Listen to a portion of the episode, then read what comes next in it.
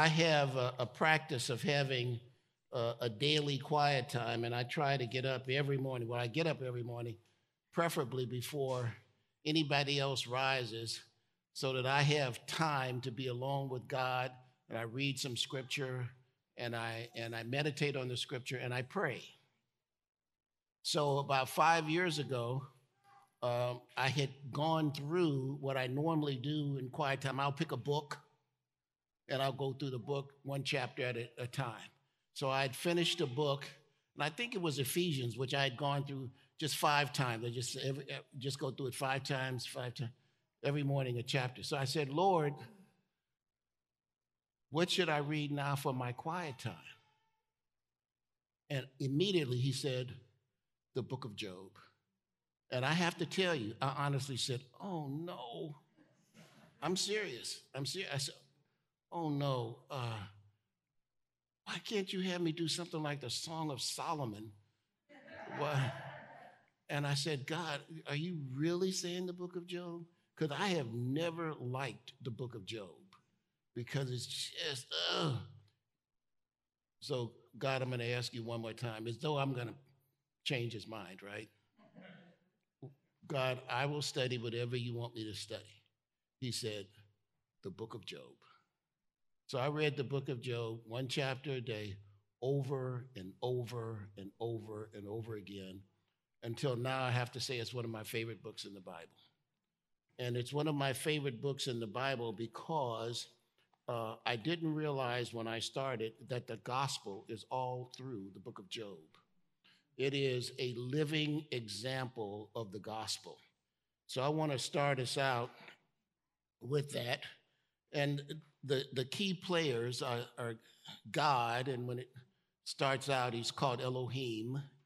And then there's Job. Uh, and Job, the, the name in Hebrew for Job is uh, somebody who's persecuted. That's what it means, persecuted. And uh, he was described as the greatest man on earth at the time. Uh, in short, he was one of the best men uh, of his day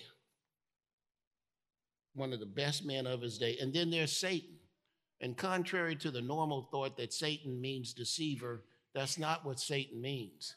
Satan in the Hebrew or in the Greek means adversary or prosecutor.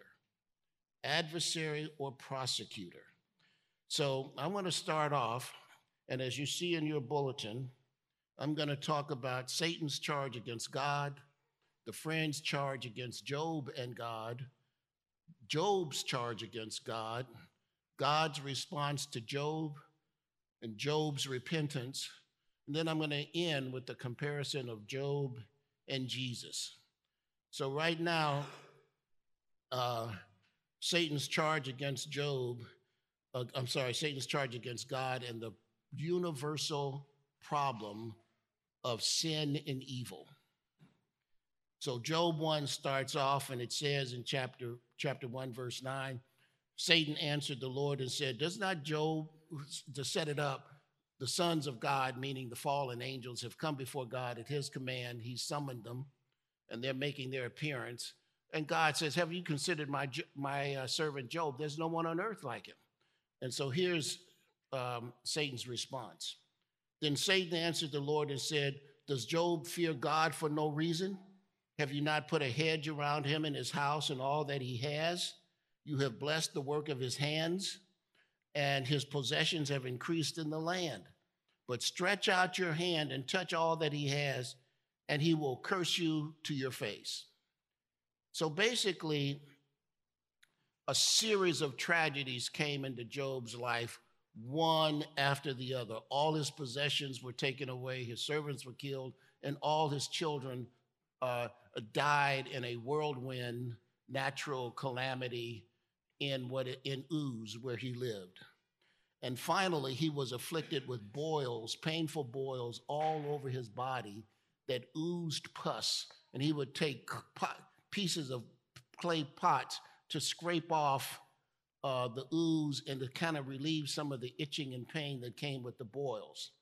And so, what um, Satan is saying to God is that you are not worthy in yourself to be praised. You are only like the big daddy. And as long as you are emptying, pull it, pulling money out of your purse, then uh, Job will praise you and love you. But you take away that good stuff, and you're not going to have any um, any love from Job at all. He will dismiss you, he will turn his back on you. And so that was Satan's charge against Job, I mean, against God right there that God, you are not worthy to be praised. Well, Job has three friends who come allegedly to comfort him. And they start out uh, the right way, but then they um, start to charge, makes charges against Job and against God. And so the older of the three friends speaks first and um, and basically uh, says, Remember who that was innocent ever perished, or where were the upright cut off?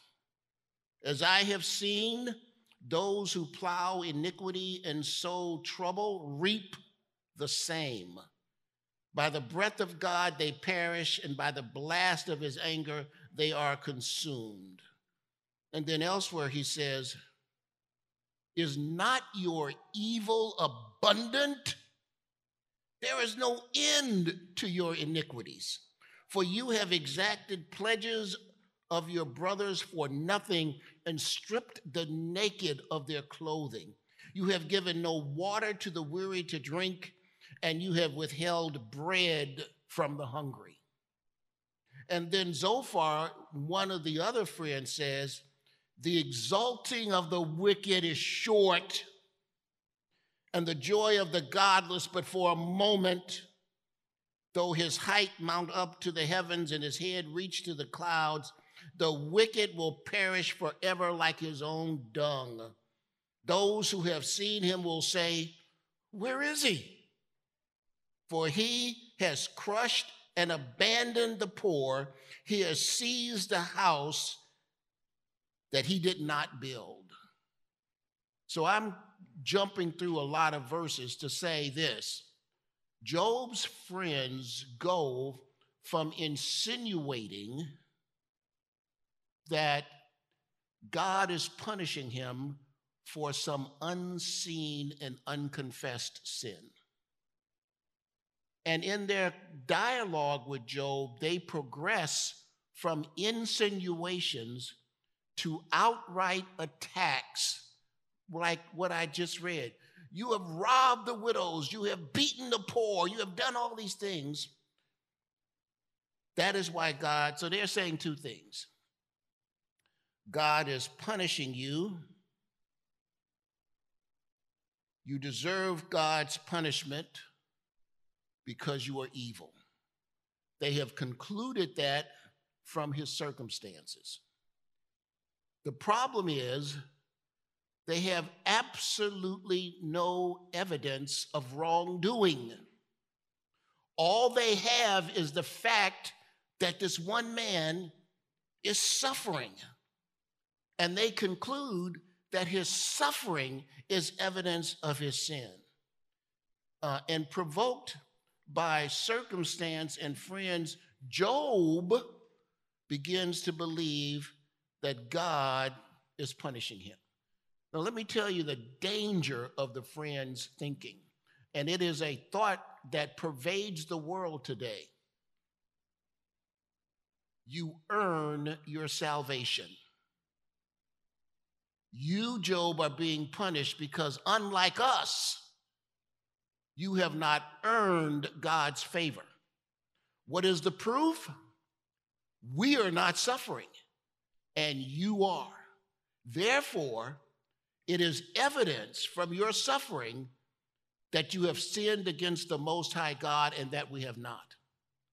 So they have put God in this box that says, only good things happen to bad people, good people, and only bad things happen to bad people. That is exactly the opposite of the gospel. Because in the gospel, we know that God died for every person and that all have sinned and come short of the glory of God. But when you get into this paradigm that suffering is the evidence of God's disfavor because of your sin, then whenever you see someone else suffering, you naturally jump to the conclusion that they're a very bad person. And equally, you pat yourself on the back because you just got a pay raise and bought a new car. God is blessing me. Why? Because I'm a good man. Rather than saying, God is blessing me, notwithstanding my sin, because He is a God of grace and love and mercy. So, here the, when you go back and read the book of Job, read it through the lens of understanding that they are attacking the gospel of grace and replacing it with the institution of works. So, the charge against God is that he is obligated to bless me because I'm good. The charge against, that's from the friends, the charge of Satan against God is that you're not worthy to be praised in and of yourself, but only for the good things you do.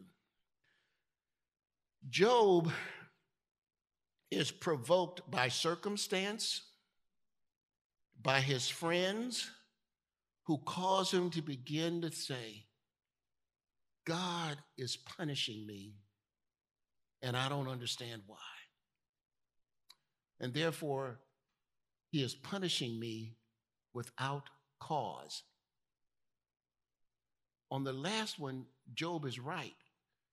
Because God said to Satan, This is my servant Job. There is no one like him in the earth. He is blameless before me. So we know from God's own mouth that God did not permit Satan to attack Job because of some defect in Job's character, some sin that had to be repented of. So the friends just provoked Job, and he said, and their charges against him, you've done all these evil things. And he said, well, What's the evidence of it? What have I done? And their statement that God punishes the wicked and uh, only punishes the wicked and always enriches um, the righteous, you and I know by life that that's not true. David said in Psalm 71, as I look around, I see the wicked prospering every day and the, and the righteous are being persecuted. But then David said, Ah, but then I went into the temple and I remembered their end. See, the law of uh, cause and effect of righteous punishment operates, it's, you know, whatsoever a man sows, that will he, will he reap. That operates very imperfectly in the natural realm before we stand before God. Really evil people make a lot of money and they are famous, and really righteous people, they might be homeless. But in the eternal, the reap what you sow is perfectly executed. But here, it is not. And that's why the wicked can prosper and why the, the righteous can suffer. Okay, so Job was arguing with his friends. You know from your own experience that that's not true. And what evidence do you have that I've sinned? And their response is to fabricate more from their imaginations about all his wrongdoing. And then to make things worse, God is silent. He says nothing. And Job says in chapter 16, Surely now God has worn me out. He has made desolate all my company, and he has shriveled me up, which is a witness against me and my leanness has risen up against me. It testifies to my face. He has torn me in his wrath and hated me. He has gnashed his teeth at me. My adversary sharpens his eyes against me. You know, the Bible says that we are supposed to provoke one another to righteousness. And Job's friends have done just the opposite. They've provoked him to accusations against God. Job is a man on trial.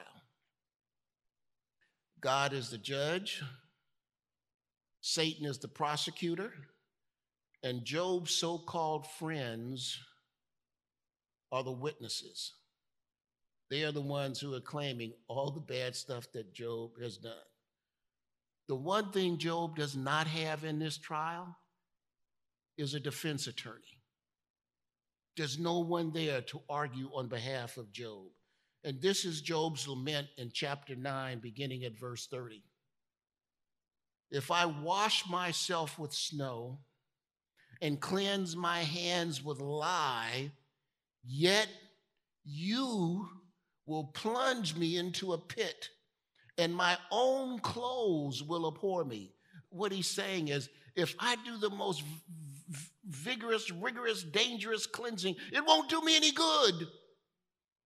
You, oh God, will just throw me into the pit anyway. And then he says, For he is not a man as I am, that I might answer him, that we should come to trial together. There is no arbiter between us who might lay his hand on us both. So God's Job's charge against God is that you have put me on trial with these witnesses testifying against me, and I have no one to argue on my behalf. I can't even lift my head to plead my case to you, and no one comes forward in my defense. So, God, there's this whirlwind, and God answers Job with a series of stinging rhetorical questions. It, it goes on for chapters. Don't worry, I'm not going to read all the questions. But I do want to read a few of them. And this is at chapter 38, beginning at verse 4. Where were you when I laid the foundation of the earth? Tell me if you have understanding. Who determined its measurements? Surely you know. Or who stretched the line upon it? On what were its bases sunk? Or who laid its cornerstone when the morning stars sang together and all the sons of God shouted for joy? Or who shut in the sea with doors when it burst out from the womb, when I made clouds its garment and thick darkness its swaddling clothes? and prescribed limits for it and set bars and doors and said, Thus far you shall come and no further. And here shall your proud waves be stayed. And he just goes through a series of questions about the natural environment. And one of them is just, how do you explain how the mountain goat gives birth on a crag of space? How do you tell the lion where to get food or the prey where to hide? This interrogation is designed to show the uniqueness, vastness, and complexity of the universe, and that God not only created it, but continues to govern and order it all. If Job cannot understand one infinitesimal part of God's creation, like how a mountain goat gives birth on the sheer side of a mountain, or how the wild donkey survives in the arid uh, plain, or how the ostrich drops its egg on the ground and then leaves it to warm in the sun. If you can't explain these things, how can you charge me, Job? And so God is in complete control of the most minute detail of his creation. Can Job replace God and do God's work for even one day. Years ago, uh, Dana had me washing dishes on a Saturday. She's very strict. And she says, I cannot go out and play till the dishes get done. So I'm washing the dishes and I'm listening to KPBR, and they're interviewing the world's foremost scientist.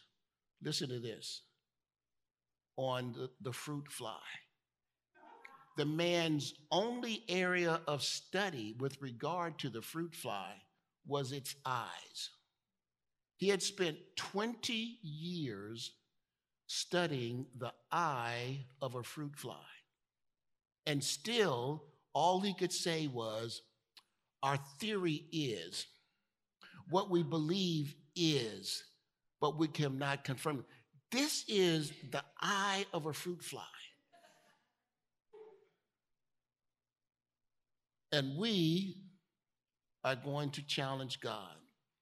So God continues to answer Job's complaint and demands with questions that reveal God's sovereignty, his power, his wisdom, and his control. God indirectly answers the why question in chapters 40 to 41 by telling Job, Trust me, I've got this. And when you go back and read those chapters, you'll see that God, what God is saying is, You don't understand all these things? How do you think you can understand my plan for your life? But Job, I've got this. And then he asked another question about behemoth. This is a powerful land creature that Job has obviously seen and knows something about. And this behemoth, God controls like it was a little puppy dog. But then in chapter 41, God moves from the natural physical realm to the spiritual cosmological realm. Let me read from Job 41, verses 1 through 3, and then 33 to 44. 34. This creature is called Leviathan. It's a powerful, fantastical sea creature. And Job's, I mean, God asked Job, can you draw out Leviathan with a fishhook or press down his tongue with a cord? Can you put a rope in his nose or pierce his jaw with a hook? Will he make pleas to you? On earth, there is not his like, a creature without fear. He sees everything that is high. He is king over all the sons of pride. Now, in the Bible, when you talk about seas, seas often represent sin. And the word Leviathan is only used six times in the Bible, the Hebrew word that's translated Leviathan, and it means dragon. All right? So, this is a dragon, and the dragon is Satan. 41 verses 18 to 21. His sneezings flash forth light, and his eyes are like the eyelids of the dawn. Out of his mouth go flaming torches, sparks of fire leap forth. Out of his nostrils come forth smoke as from a boiling pot and burning rushes. His breath kindles coals, and a flame comes forth from his mouth. All you have to do is take a look at Revelation 12, verse 9, and you'll see a similar description of Satan. In chapter, in chapter 41, the same passage in Job, verse 22, it says, In his neck abides strength, that is Satan's pride. You know, you say, you know, bend the neck. Well, Satan doesn't want to bend the neck to God. So in Ezekiel 28, verse 2, speaking of God, uh, Satan, Ezekiel says, because your heart is proud and you have said, I am God. I sit in the seat of the gods, in the heart of the seas. Satan was a magnificent creation before the fall. And continuing in Ezekiel 28, it says, You were the signet of perfection, full of wisdom and perfect in beauty. You were in Eden, the garden of God. Every precious stone was your covering sardius, topaz, I won't mention all the emeralds, and crafted in gold were your settings and your engravings. On the day that you were treated, created, they were prepared. Now, in Revelation 13, at verse 1 through 4, it says, And I saw a beast rising out of the sea with ten horns and seven heads, with ten crowns on its horns and blasphemous names on its heads. And the beast that I saw was like a leopard, its feet were like a bear's, and its mouth was like a lion's mouth. And to it the dragon gave his power and his throne and his great authority. And they worshiped the dragon, for he had given his authority to the beast. What Job, what God is saying to Job is Job, this is not about you. I have a plan for dealing with your sin and all sin. I have a plan for dealing with all evil. God will destroy the dragon and will provide salvation for all who believe. And Job's response in chapter 42 is this Then Job answered the Lord and said, I know that you can do all things and that no purpose of yours can be thwarted. Who is this that hides counsel without knowledge? Therefore, I have uttered what I did not understand, things too wonderful for me. I had heard of you by the hearing of the ear, but now my eyes see thee, and therefore I despise myself and repent in dust and ashes. So, what were these things too wonderful for me? God reveals this age old battle with Satan, evil, and sin. God and Satan are fighting over us. God for our salvation, Satan for our destruction. God tells Job that God himself is Job's champion, that God himself will take care of Job. So let's go back to Job's lament. He said, There is no arbiter between us who might lay his hand on us both. And the word arbiter in the English is lawyer. Lawyer. Job comes to understand that the living God himself has provided an arbiter for him, that the living God will destroy Leviathan, the great prosecutor. Jesus is that arbiter. He is the arbiter between us. He is the answer to Job's prayer that there be an arbiter who might lay his hand on us both. 1 Timothy 2, verse 5. For there is one God, and there is one mediator between God and men, the man Jesus Christ. Galatians 3, verse 19. Why then is the law? Paul asked. It was added because of transgressions until the offspring should come to whom the promise had been made. That offspring is Jesus. And it was put in place through angels by an intermediary. Now, an intermediary implies more than one, but God is one. So, what, what Job is saying is that Jesus Christ stands before God on behalf of all people. He argues our case for us.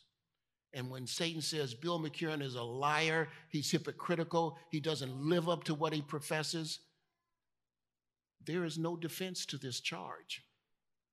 I cannot say false.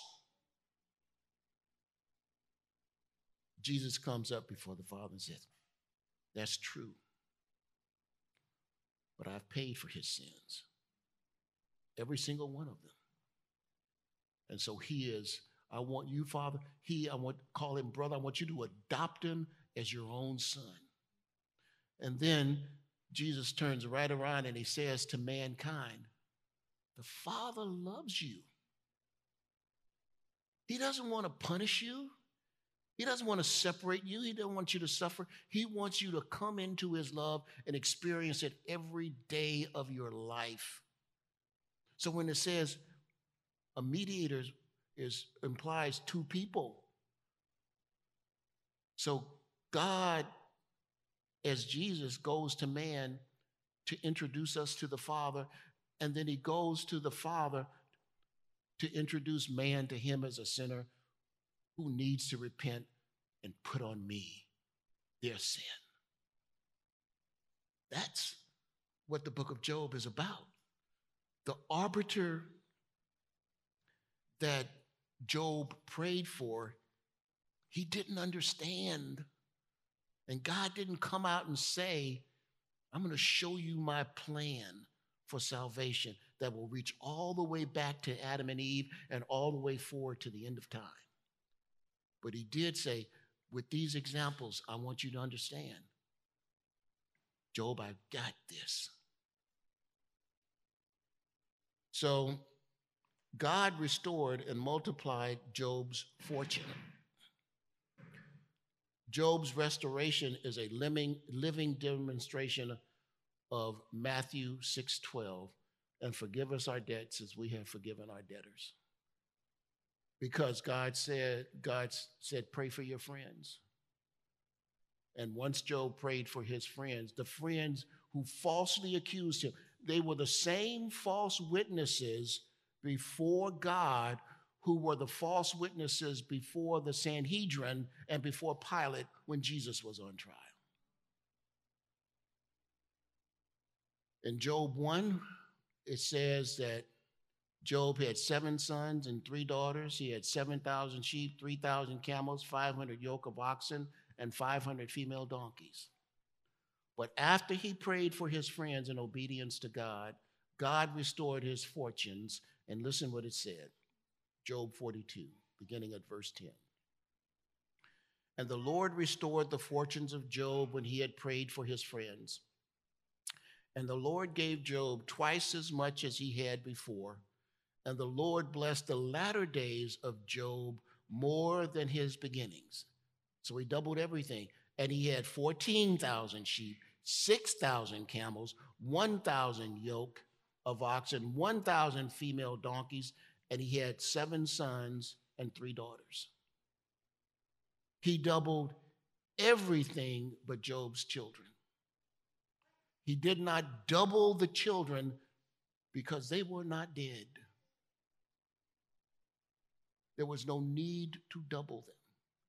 They were hidden with Christ in God. So, um, in Isaiah 25, it says, God will swallow up death forever. And the Lord will, the Lord God will wipe away tears from all faces. And the reproach of his people he will take away from all the earth, for the Lord has spoken. So I want to end with showing you the comparisons of Job and Jesus. Because Job is a type of Jesus. Job was only a man. Jesus was very God and very man. Job had God's favor. Jesus had God's favor. Job was a blameless and upright man.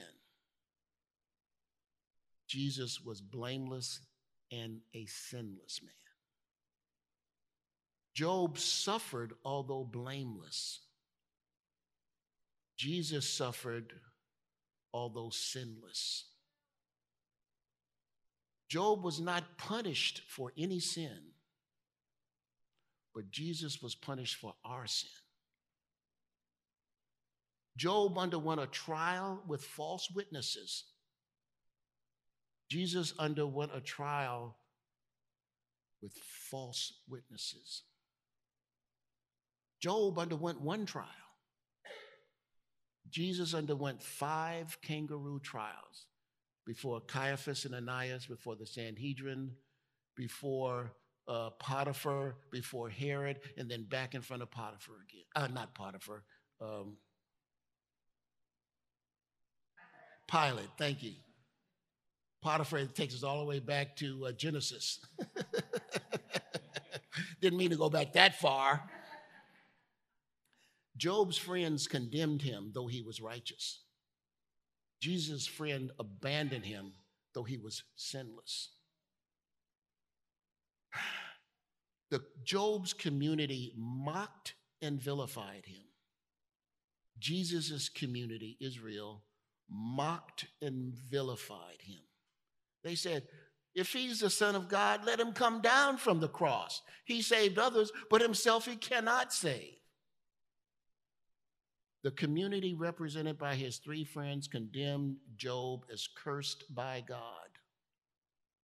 The community, as represented by Israel, condemned Jesus as cursed by God. Cursed is anyone who hangs on a tree. Job suffered involuntarily. Jesus voluntarily submitted to the cross. Job endured a virtual cross. Jesus endured a literal cross. Job suffered without understanding why. Jesus suffered fully understanding why. For the joy that was set before him, he endured the cross. Job did not die, Jesus died. Job prayed for his friends. Jesus prayed for his friends and his enemies. He said, Father, forgive them, for they do not know what they are doing. Job was raised from the dust in glory. Jesus rose from the grave in power and glory, being stored, restored to glory at the right hand of the Father. Job's fortune was restored and doubled for himself alone. Jesus restored what the first Adam lost and increased it exponentially for all who believe. Romans 6 For if we have been united with him in death, like his, we shall certainly be united with him in a resurrection like this. I'm reading from Colossians chapter 1. Jesus is the image of the invisible God, the firstborn of all creation. For by him all things were created in heaven and on earth, visible and invisible, whether thrones or dominions or rulers or authorities, all things were created through him and for him. And he is, a, he is before all things, and in him all things are held together and he is the head of the body, the church. He is the beginning, the firstborn from the dead, that in everything he might be preeminent. For in him all the fullness of God was pleased to dwell, and through him to reconcile to himself all things, whether on earth or in heaven, making peace by the blood of his cross.